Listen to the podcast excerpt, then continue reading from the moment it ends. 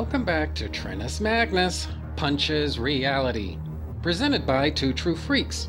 I'm your host, Magnus, and generally speaking, what I do is I talk about comics, movies, and TV shows. But boys and girls, this is October now. This is, uh, we're getting close to the Halloween season. And honestly, Halloween is one of those holidays that I've always sort of enjoyed, but I've I just didn't really get, you know. And the reason I've I've always kind of struggled with figuring out what Halloween is, what it's all about, and all that stuff is because this is no exaggeration for my entire life. Halloween has really been sort of like cosplay, you know. You you you dress up as your uh, favorite superhero or or or just whatever, and there's I'm I, I'm not trying to sound too purist about it, you know, because ultimately, you know, it is in, in the Western observance, you know, uh, this is sort of a uh, I don't want to say artificial holiday, but there's not a whole lot of purity to it. But it's like at the same time, maybe I just tended to overthink things a little too much when I was a kid. I didn't understand why we arbitrarily choose one day out of the year to dress up like a superhero or like Robocop or fucking whatever, and then just go to door trick or treating, right? So it actually took me a pretty long time to get Halloween and understand what it's all about. Specifically, that it's not supposed to be cosplay for adults, or even really for kids for that matter. There's supposed to be an element of uh, of uh, fear and thrills and all that, and honestly, a lot of that that's just not really an element of Halloween anymore. Let's face it. So but I do rather enjoy Halloween as a season, and so I thought it might be kind of fun to spend the remainder of October talking about scary movies or perhaps scary subject matter or, or something like that. Basically, anything that I can tie in in a kind of retarded sort of way to Halloween as a holiday, anything that I can tie in with that, I'm going to try and do it. So I guess we'll see how successful I am with that. But, you know, in the here and the now, that that is kind of the idea. So what I'm going to be doing with this series, you know, going forward, it's kind of tough to say. I mean, I'm not completely sure what I want to talk about just yet. I've got some ideas, but um, I don't know. I'm not I'm not completely certain just yet. So anyway, but that that's basically the idea. I want to talk about some some scary movies, or as I say, lacking that, something that you can kind of tie in in a kind of stupid way to Halloween, something that could kind of pass the squint test a little bit. And so that's pretty much that. And so for today's uh, today's subject, I want to talk about Scream, the first Scream movie from 1996. And the reason for that is because number one, this is a movie that has meant a lot not necessarily always a good thing, and I'll ex- expand upon that later. But this is a movie that's meant a lot to me for a lot of years now.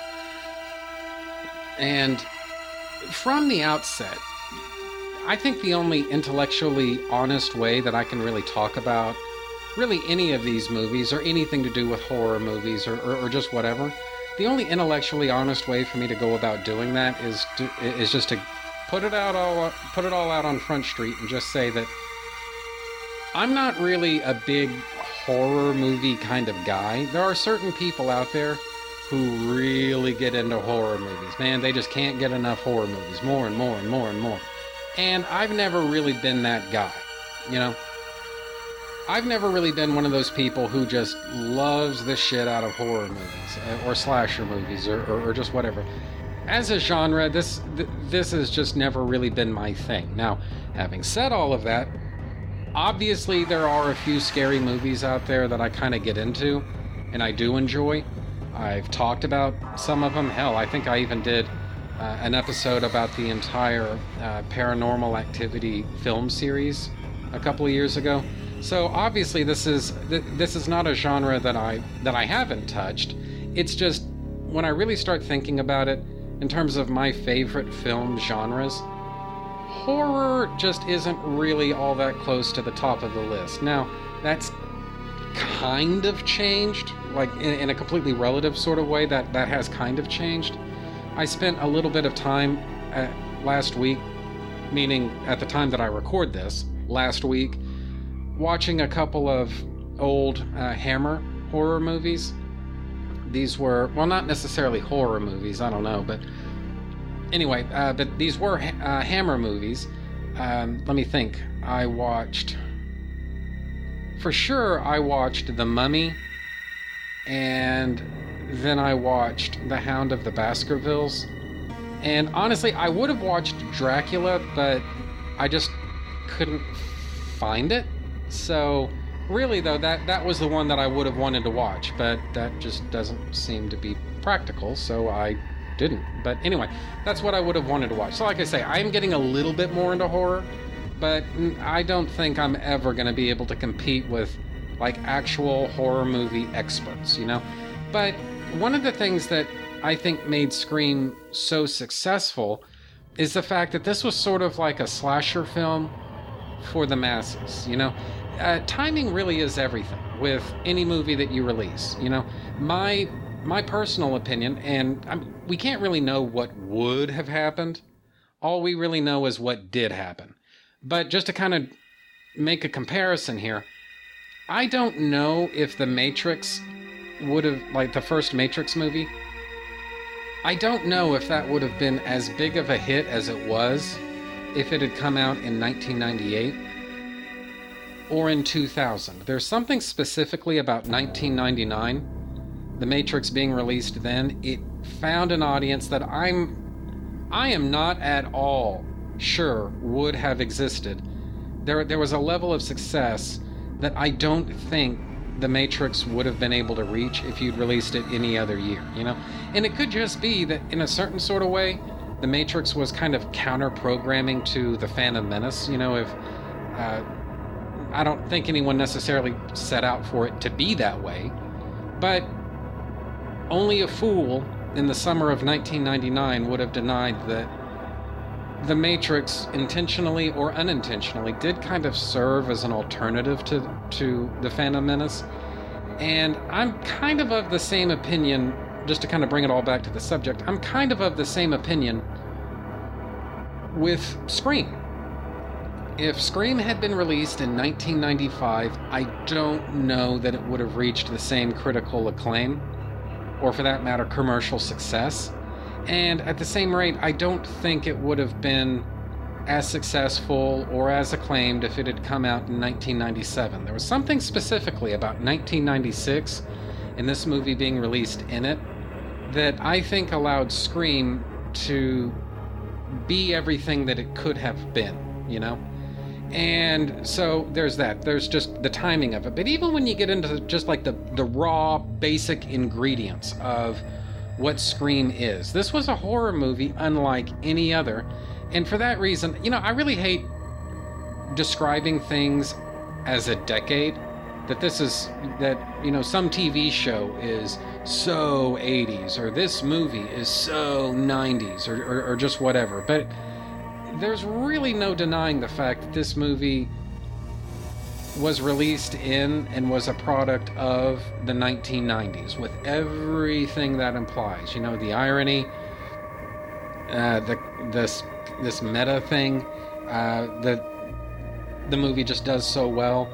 The and I would even say there's a certain amount of cynicism that is prevalent throughout Scream. Not so much with the character of Sidney, but with other characters, they there is a certain degree of cynicism and technically, you know, people who study this shit and sound like they're a lot smarter than me, they say that technically I am a millennial, right? And I mean, putting aside the fact that all of these generation names are kind of made up bullshit for marketing purposes anyway, just putting that aside for a minute, there is some reality to the fact that all these different generations do have kind of defining characteristics. For example, the baby boomers, and I don't really care if this is upsetting to anybody, this is just how I feel about it. The baby boomers, very selfish, very covetous. I think that those those descriptions tend to be very generally true. Now, they may not be true of every single fucking boomer out there, and that's fine. But it's true enough of the generation at large that I think we're safe. We're safe in saying that those are characteristics that are true in a very general sense at the very least, right? And with millennials, we tend to be a rather idealistic bunch as a cohort. But honestly, guys, there are gradations to everything. And what I find is that the upper spectrum of millennials, which is where I fall in, there is a fair amount less of idealism and there is a fair amount of cynicism. You know, I don't, I'm not going to go so far as to say that we're as jaded as uh, Gen X, but you know, there is a certain degree of, uh, of cynicism. And so my point in saying all of this and, and taking the side tangent is to say that people that were my age and maybe a little bit older,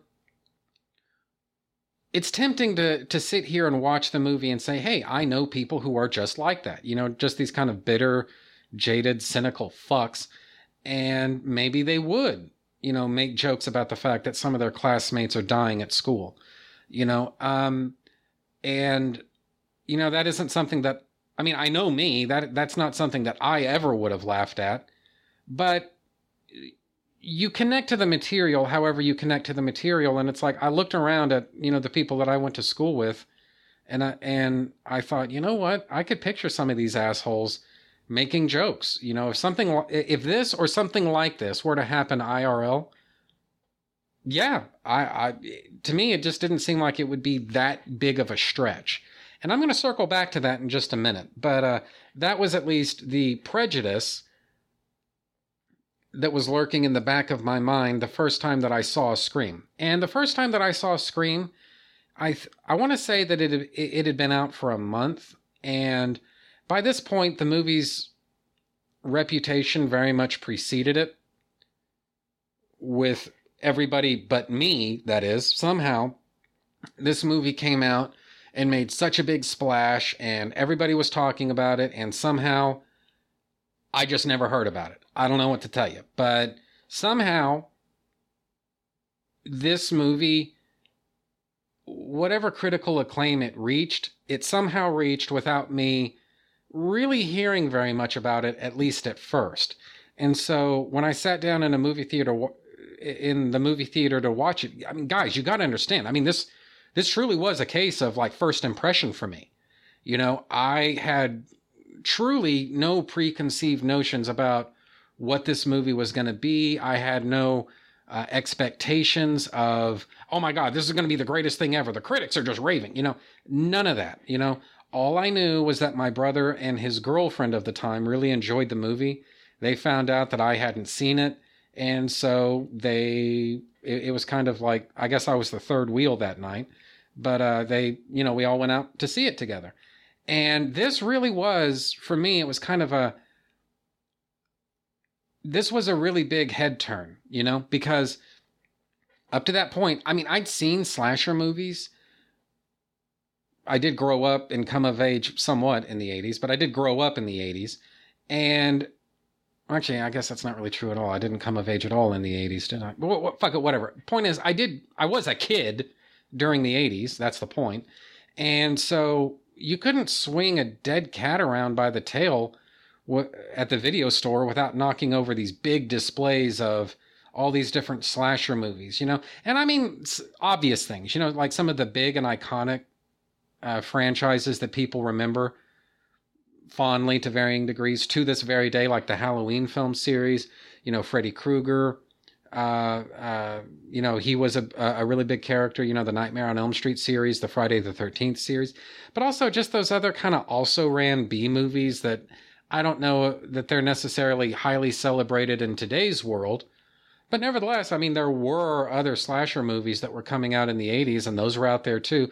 And my point is, that stuff was it was just so ubiquitous in the 80s. And so this was a genre that I was I would say pretty conversant with, but at the same time, nobody had ever seen a movie like Scream before. And there is a movie and I'm going to talk about this in a future episode, so I don't, want to give away the store here. But I would, you know, I would draw a lot of comparisons to Scream. And guys, you're going to know it when you hear it. I talk about a movie in episode 300. I'm joined with a, a very special guest, in fact, and he and I, we talk about a, a movie in uh, Trinus Magnus Punches Reality, episode number 300. And I see a fair amount of similarities between Scream and this movie. So when you when you hear episode 300, just keep in mind this is what I'm talking about. And not in terms of genre, or for that matter, even so much in terms of tone and style. But Scream and this uh, this nameless other movie that you're going to find out more about in episode 300, they do sort of comment. These are movies that comment on certain tropes of a particular genre while at the same time fulfilling them. Now, in the case of Scream, I think this is very much a case of life imitates art. Whereas in this other movie that I'm going to talk about in episode 300, to me, that's more of a clear cut case of art imitating life. But in e- either, you know, in either case, I do see a fair amount of similarities between these two movies. And I sort of, especially when I was younger, I, and I enjoyed the idea of a movie that kind of metatextually comments upon art, life, and the relationship that these two things have with each other, that at least in theory should be separate, but let's face it, society influences art and art influences society. And I think the clear and undeniable case that Scream makes is that life is definitely, definitely imitating art in Scream. And and again, I mean that just that that comes from the fact that these characters are commenting uh, commenting upon slasher film tropes at the same time that they fulfill those tropes and saying, okay, well, this is what's going to happen now, or I'm going to survive because of this.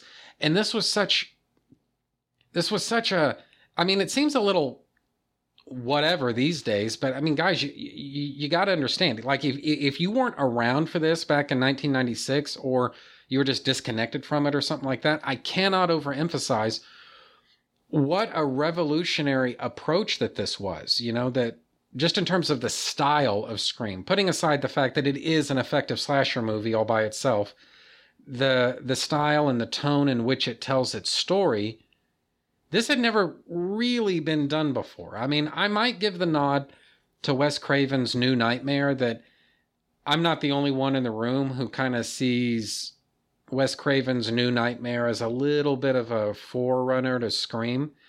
But I think it I I think most critics when they were watching Wes Craven's New Nightmare, it's like the main question they all seemed to have was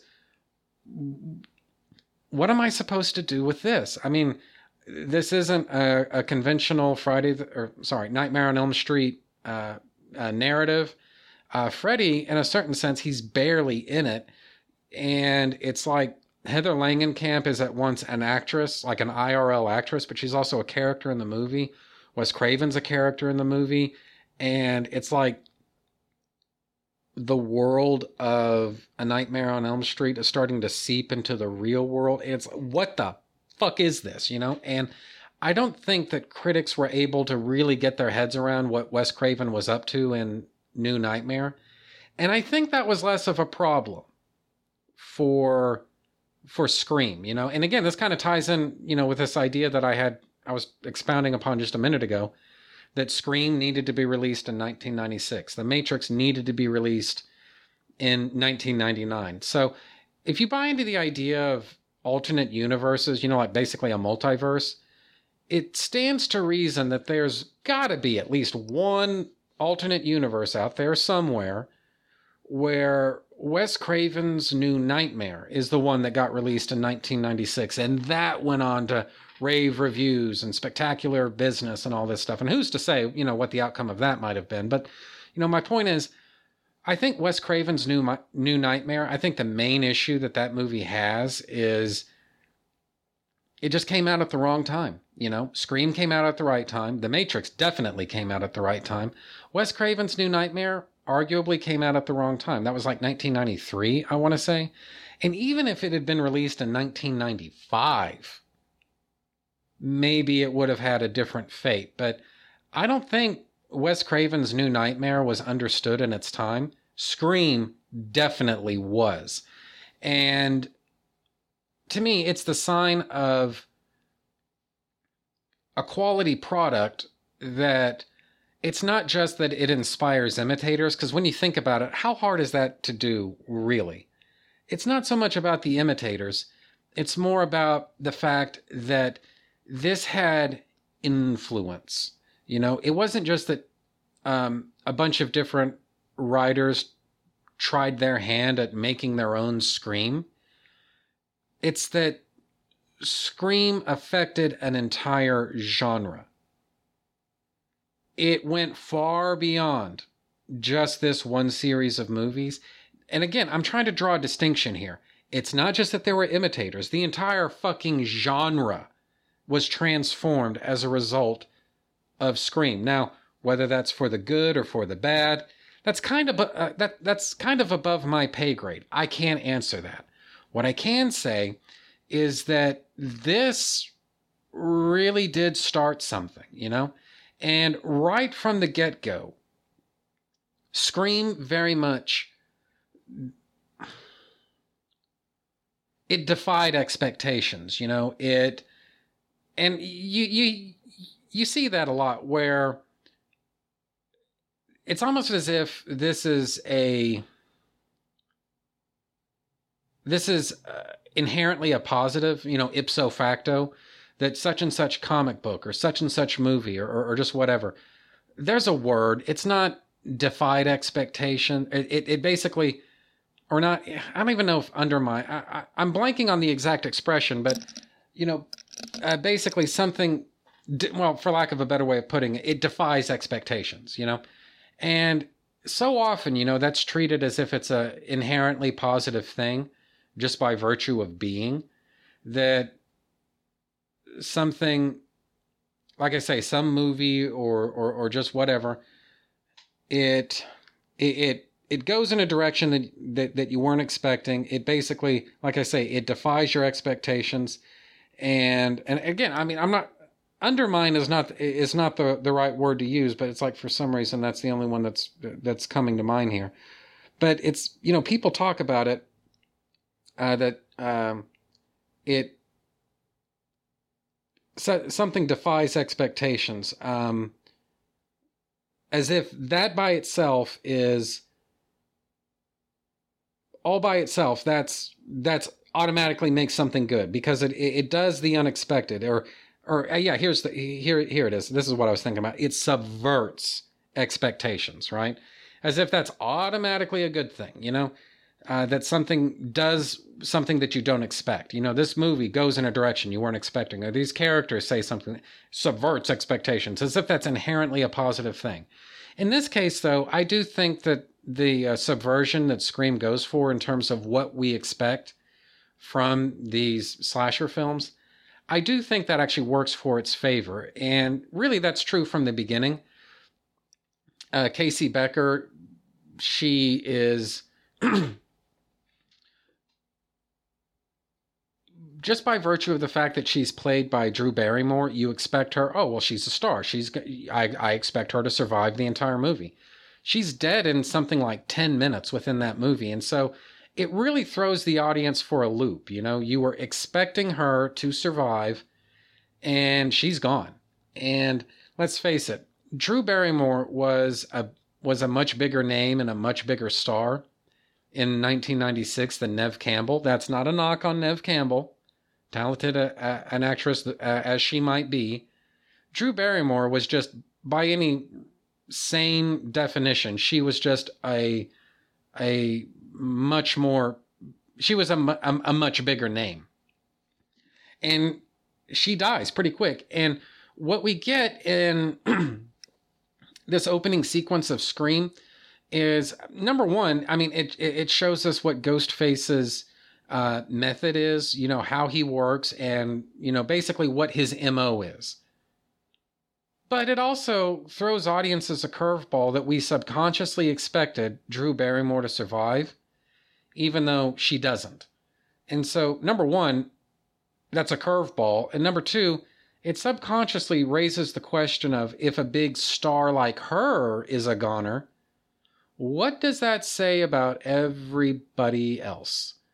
And it's it's just a really powerful opening, you know, for the movie and done very well, very effective. I wouldn't change a thing with it, you know. So anyway, so moving on from there, one of the things that I really like about about Scream is maybe more than any other movie that Wes Craven or any other slasher movie at least that Wes Craven ever ever directed. Scream is very preoccupied with setting the mood, you know? So there's a point between phone calls when uh, Casey Becker is uh, cooking some popcorn. She hangs up on the killer, not knowing yet that he's the killer. But she hangs up on the killer, and then we get this establishing shot of uh, the Becker house, and it's dark. It, you can hear some crickets chirping and you also hear this kind of uh, twisty sound of uh, the rope swing. It's swaying in the breeze, and you can hear this straining sound on on the rope. And number one, what I think Craven is doing in that little shot there is he's foreshadowing Casey's death. You know, let's face it, the hangman's noose. But there's also the fact of you know, Casey was eventually strung up and then hung on the um she was hung on the rope the the rope swing and her guts are spilled out all over the place. So there's that, but there's also just the mood of it. It's just a creepy looking uh, shot. It's it's very unsettling, and you know that something bad is about to happen here. And that's conveyed in the mood and the lighting and just that that that sound of, of the rope tightening that sound and all of that it's a very powerful moment and like i say there's a symbolic element it's foreshadowing casey's death but it's also establishing or reinforcing really it's reinforcing the mood and the tension of everything and and so there, there there's one example right there. Another example comes later on. Uh, uh, Sidney, she's basically waiting for Tatum to pick her up. She's she ends up falling asleep at her house, and you there there are these establishing shots of the Prescott house. The sun is is going down, and again, there's the symbolic element of yeah, the sun is going down, and it's taking Sidney's innocence with it. But there's also the fact of um, uh, again of mood. This is transitioning from daytime to nighttime. Darkness is descending upon the the Prescott household, and Sydney is completely oblivious to it. Literally sleeping through the entire thing. She understands the seriousness of uh, Steve and Casey's death. She doesn't take seriously the fact that this is this could be happening to her she literally sleeps through the darkness that is descending upon the, her own home. And and there are other, you know, examples of this as well where you know, there is symbolism, but then there is also mood that, that that's being established here that is just it's all over the place in in, in, Scream. There are just so many examples of it. And this, again, this is not the only movie where Wes Craven did it, but I do think this is the movie where Wes Craven did it best, you know, and it's just eh, like I say, it's just amazingly well done. And then you get into the cast, and actually, this may this may be WB casting before there really was a WB, but whatever, very teen drama uh, friendly cast, and kind of literally so, really, because Neve Campbell made her bones on Party of Five, which was a teen drama, and that certainly is where I where I knew Neve Campbell from. And so, you know, just this this cast of young, pretty faces, and all of whom I would say are, are, are cast very well in their respective roles. Uh, it's one of those times when it is it is helpful to remember that these people are actors. So even though they may have been cast to type in certain ways, Sidney Prescott is a especially in the first Scream movie, she's very different from the character that Neve Campbell played on Party of Five, whose name I'm now blanking on. Not Claudia. She was Julia. That's who it was. Julia Salinger. That's what it was. And so Julia Salinger and Sidney Prescott are very different people. You know, uh, my sense of my sense of, of, of Julia Salinger was that she she's one of those people that never I'm not trying to say this in, in, a mean way, but her innocence definitely needed a paint job, you know? She was very much aware of the ways of the world, as it were, some of the bitter realities of life. She was very well acquainted with those things. And so she tended to just kind of take life as it came, you know? She was adaptable and she is capable of being hurt. But in the end, she's able to get through just about anything, you know?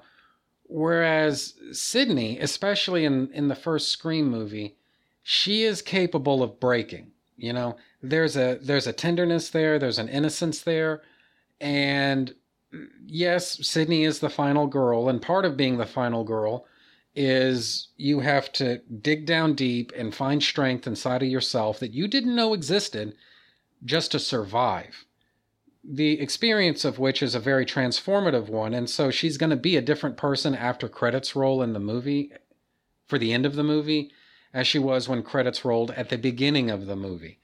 And that is a transformation, certainly, that Sidney undergoes during the runtime of Scream. But she is cap. This is my point. Sidney is capable of being broken. It can happen.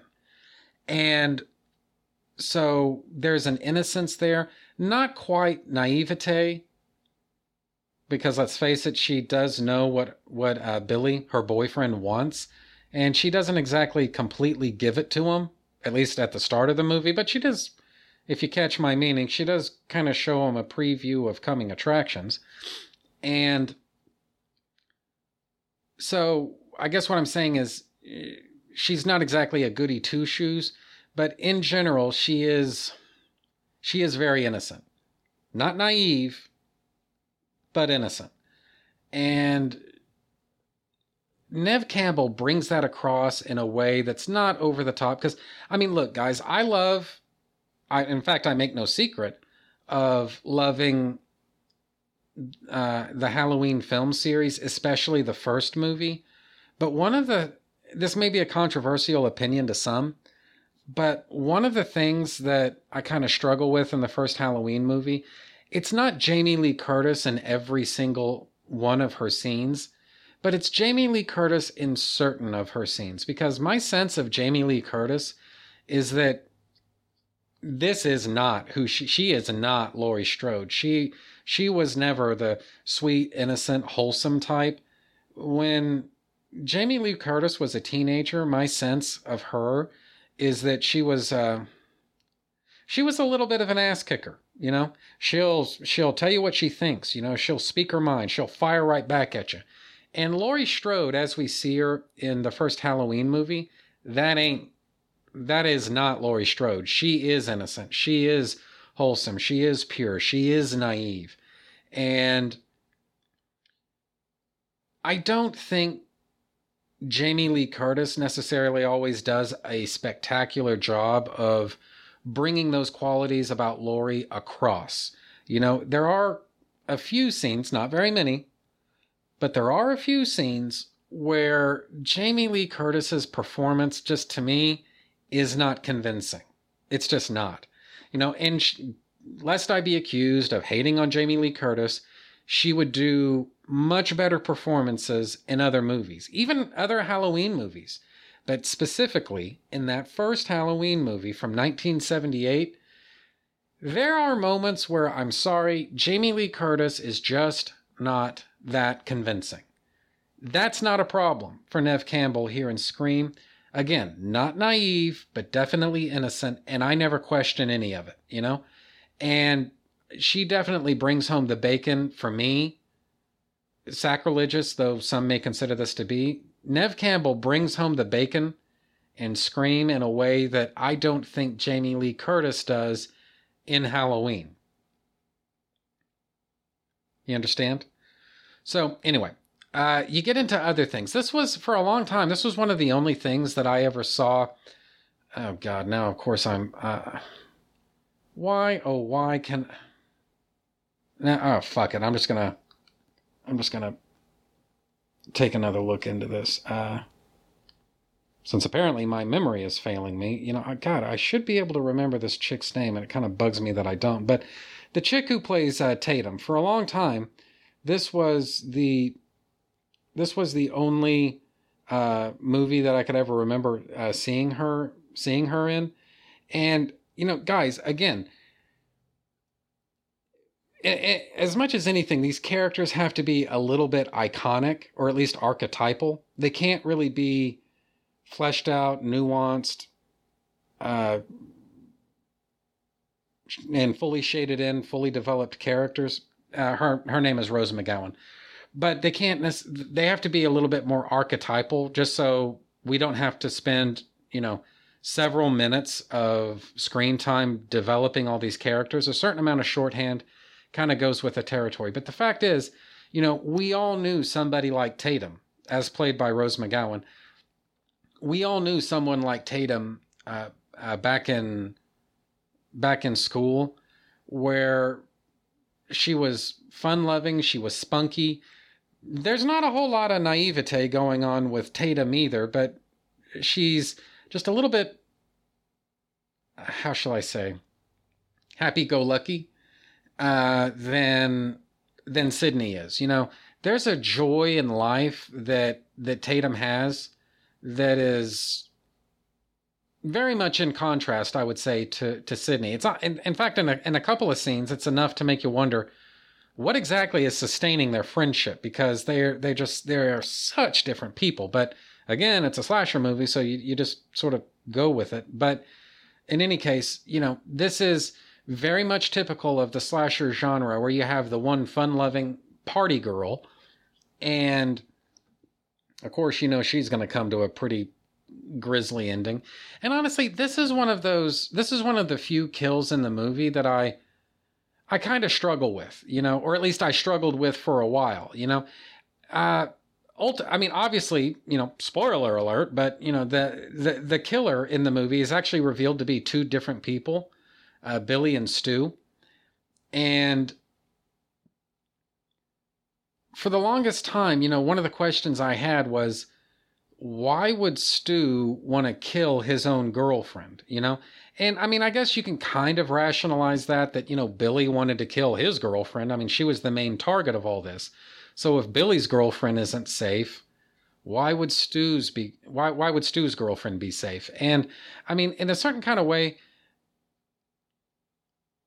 Tatum, she was, she was an interloper. She was basically in the wrong place at the wrong time. And so she got poked with a knife, right? Sidney was the real target. You know, uh, Billy chose her because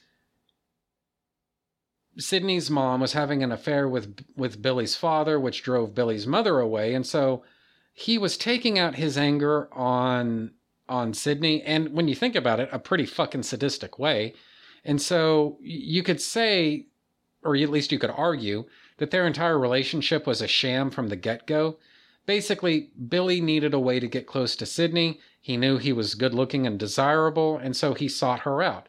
It actually goes a long way towards towards explaining why it is that somebody like Billy would ever be attracted to somebody like Sidney. I mean, if anything, you'd think Billy would probably have been more desirable to Tatum, but Billy had a plan. Fine. But it does kind of raise the question why would Stu want to kill, or for that matter, be okay, be presumably okay, with the murder of his own girlfriend, and we don't really get much of an explanation of that in the movie. Ultimately, this is a slasher film. You need a body count, and so Tatum plays pretty well into that. So I've even kind of got a few reservations about her death. I mean, I don't think a garage door opener is going to be strong enough by design, you understand. I don't think it would be strong enough to lift uh, Tatum off the ground and then smash her head against the ceiling the way it did. Whether that's just because garage door openers aren't that strong by accident or they're not that strong by design, either way, I don't think they're that strong.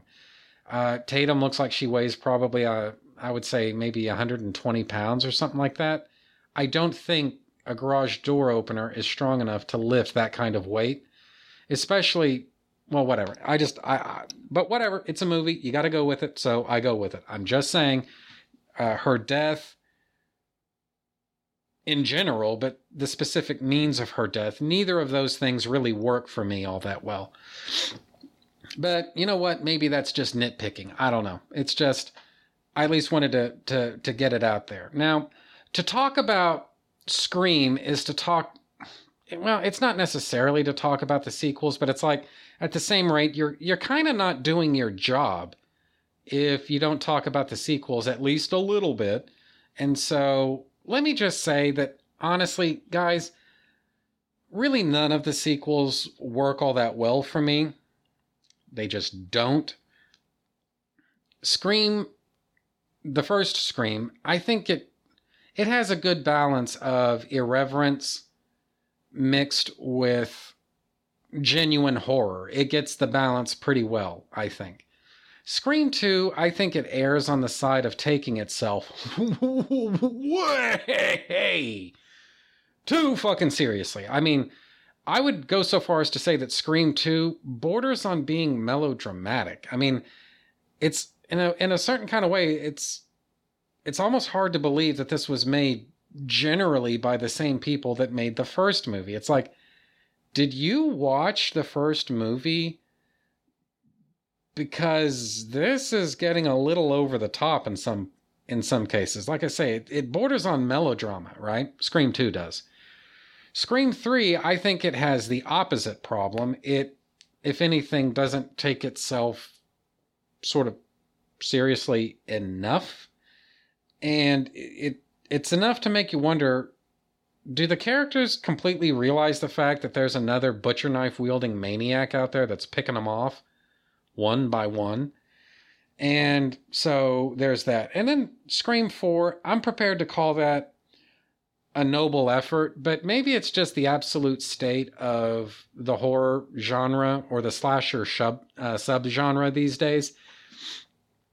That it's you know, all this meta and meta meta and opposite of meta and audience subversion and all this, it it's really hard, I think, to make a genuinely compelling slasher film anything other but anything other than completely earnestly, you know?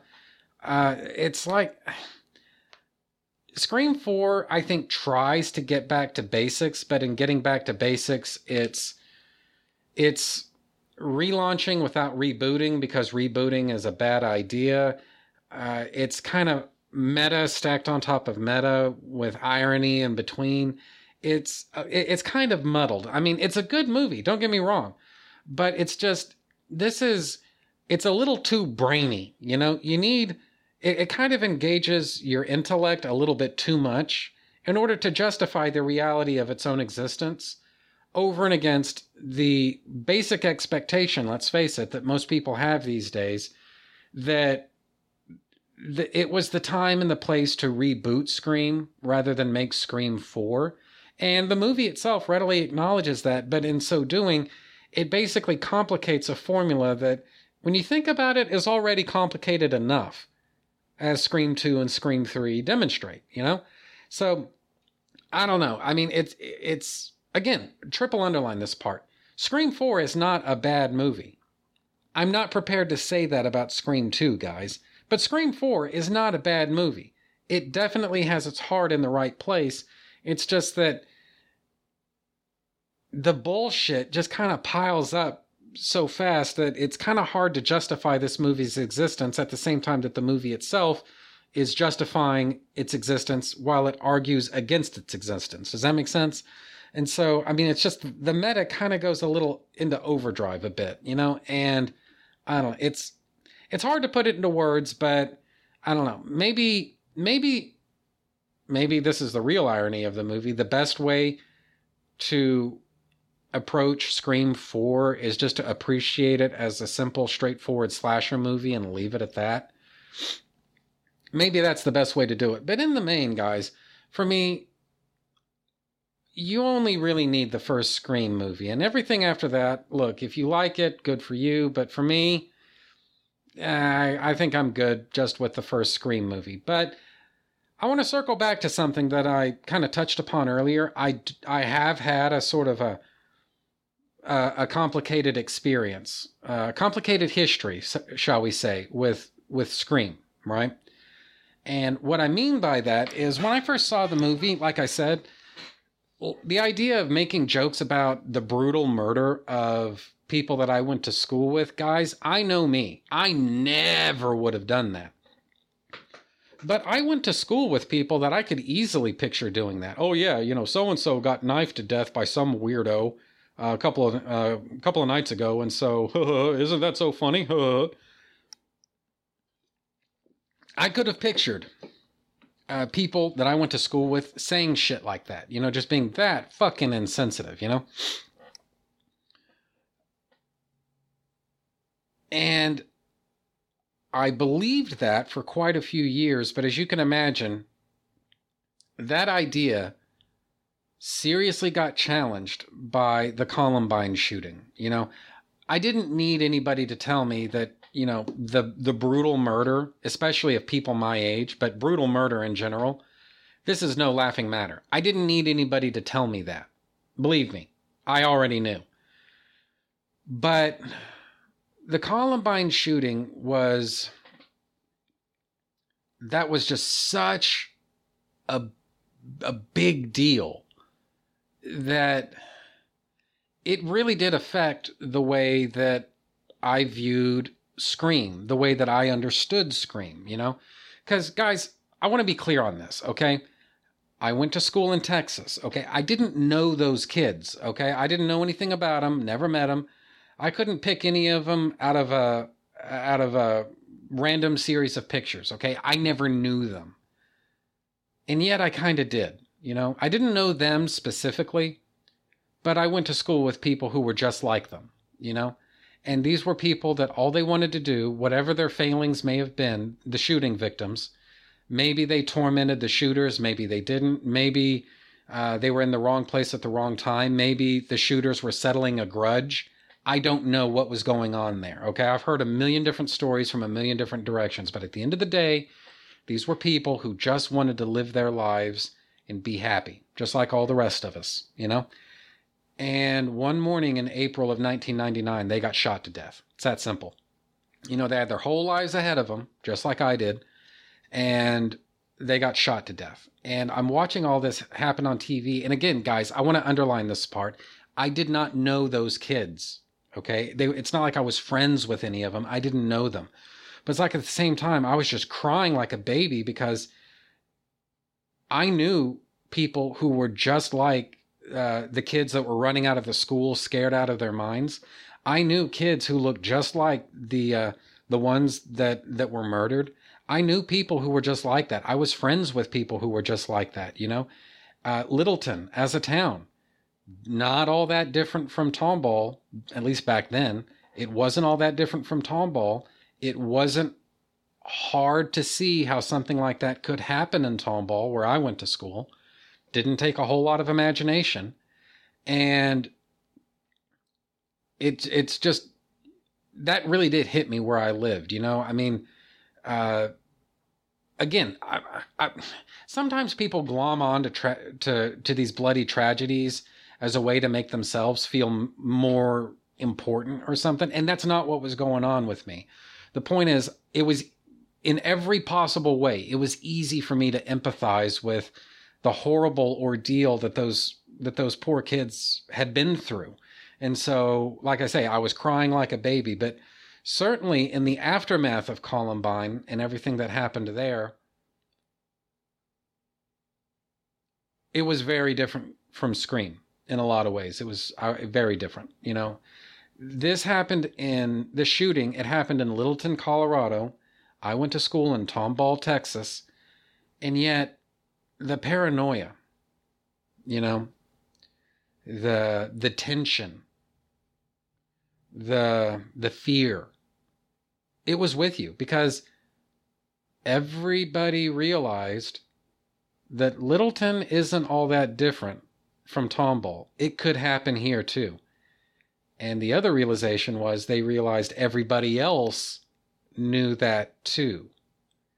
And this is not to speak of, you know, the police state that the school was kind of transformed into in the last couple of weeks of the 1999 school year, 1998, 1999 school year. Is not to speak of the fact that it was kind of turned into a little bit of a pressure cooker environment. And, you know, I'm just going to say it, you know, bomb threats, they were made by people who realized it is at least possible to do this and I can make these threats and people are going to take they're going to take them very seriously. You know, there were times when the administrators didn't want to tell us that a bomb threat had been made, but we're not stupid. A bomb threat had certainly been made. Not for nothing was the school evacuated, you know? And it's just the atmosphere of uh, of mistrust, of paranoia. You know, you're you're looking around at your fellow students and you're just kind of asking yourself, who's it going to be? You know, who's going to be the guy that comes in here guns blazing some morning? You know, and obviously it never happened. But the fact is, we all knew, at least in theory, that it was possible. And having lived through it's not exactly the exact same thing that was happening in Scream, but I thought it was a similar enough event that it did kind of change the way that I understood and processed Scream for a lot of years. I mean, this was no joke for me. I mean, you know, no, nobody ever came after me with a knife or a gun for that matter. That never happened to me, but it's like that did happen to somebody. So, number one, this is nothing to laugh about. And number two, the aftermath of it, no one was making any jokes about this, guys. Everyone was a little bit afraid. Everyone was a little bit more on their guard. Everybody was eyeing the exits, the emergency exits, a little bit more closely, you know? And all that.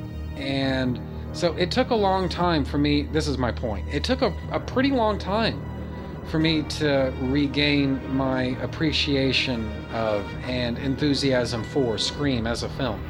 You know, I mean, again, I'm not trying to, you know, there's this idea, uh, and you see it online all the time this concept of stolen valor, of, you know, people who pretend like they're military vets when in fact they're not. Well, I think the same thing, it kind of holds true for uh, trauma. You know, there is, I guess, stolen trauma. So I'm not trying to do that. I'm not trying to glom onto a tragedy that had nothing to do with me.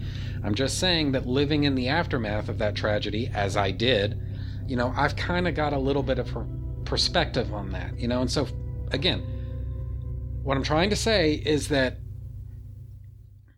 this was this was something that very much affected my enjoyment of Scream. And so it took a long time for me to kind of get things back to normal a little bit. And eventually I did. You know, I, it's a little bit easier now to appreciate Scream as as just it's a work of fiction, it's a slasher film, it's an innovative slasher film, but it is still a slasher film.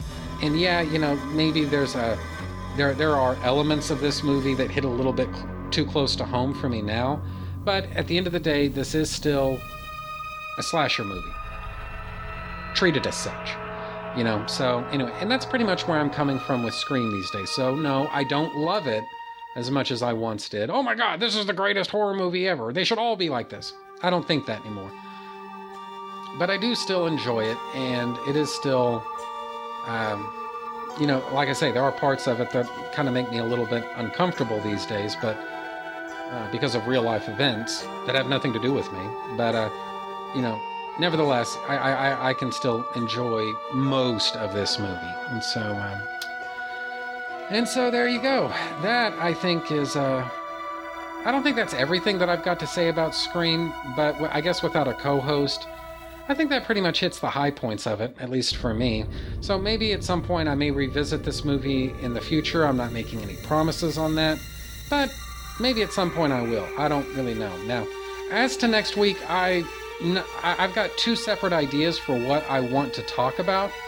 I'm not sure which movie it's gonna be. It could be one movie or it could be another. I mean, I'm, I'm honestly I'm not really too sure about it, but uh, again, this sort of ties in with this uh, theme of of uh, Halloween and uh, goings on with that. So I don't know, just this kind of loose Halloween season series that I'm working my way through. I'm not really sure what I'm going to be talking about. I am kind of toying with the idea, though, of releasing Actually, you know what? Maybe I'll release that episode later this week rather than next week. that way I can get all these Halloween movies and. I don't know. I'll, I'll figure something out. So, uh, the next episode, it may be released later this week, or it could be released uh, sometime at the usual time next week. I'm not really sure w- which one it's going to be, but either way, I think that's pretty much it for me, at least for right now. So, bye, everybody. I will see you next time.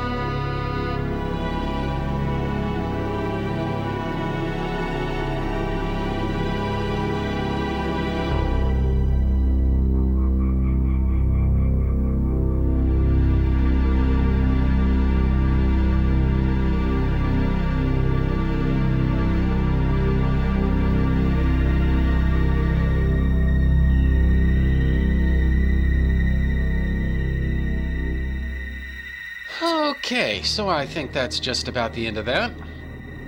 Trentus Magnus Punches Reality is a proud member of the Two True Freaks podcast network. You can find the home for Trentus Magnus Punches Reality at twotruefreaks.com. You can also find this show on Facebook just by searching for Trentus Magnus Punches Reality. There you can interact with your fellow listeners and also see notifications of new episodes when I put them up. My Facebook group is the only official place where you can find everything that has anything to do with this show. The reason for that is because I despise Twitter. Pretty much everything about Twitter sucks. So, join the Facebook group today. Speaking of Facebook, you can friend me just by searching for Trentus Magnus, which is spelled T R E N T U S M A G N U S. You can email me and my parole officer at trentusmagnus at gmail.com. But remember, all feedback and correspondence emailed to me will be read on mic unless you request otherwise. So, if your email isn't intended for public consumption, don't forget to say so. Otherwise, I'll assume that you want your correspondence to be heard by my dozens, and dozens, of fans across the world. Do you have a suggestion for a topic? Feel free to email me, and I might consider thinking about the possibility of potentially discussing whatever you have in mind someday. And that's a promise. Since we're on the subject of feedback, Trentus Magnus Punches Reality can be found on iTunes just by searching for Trentus Magnus Punches Reality. Won't you take a moment to rate my show on iTunes? That helps new listeners find the show. And just in case you don't think that I've given you enough shit to click on just yet, you can sponsor my show simply by going to twotruefreaks.com There you can find the PayPal button, donate any amount at all, specify that you're sending Magnus some monetary love, and you will be an official sponsor of my show's very next episode, with your message read in the show's opener. It's that easy, and there's no minimum donation. Be a Trentus Magnus show sponsor today. I don't have a Patreon, because if you think that I hate Twitter, boy, just wait till you hear what I think of Patreon. So, if you want to throw some bucks my way, the Two True Freaks PayPal link is the way to do it. The contents of this podcast are fictitious, hypothetical, and probably completely unnecessary. Any similarity to living persons or real life events is purely coincidental and void where prohibited by law. Some assembly required, batteries not included, many will enter, few will win. The white zone is for passenger loading and unloading only. All models are over the age of 18. Trentus Magnus Punches Reality is a Magnus Media Enterprises Limited production in association with Demonsacor of Milan, Italy.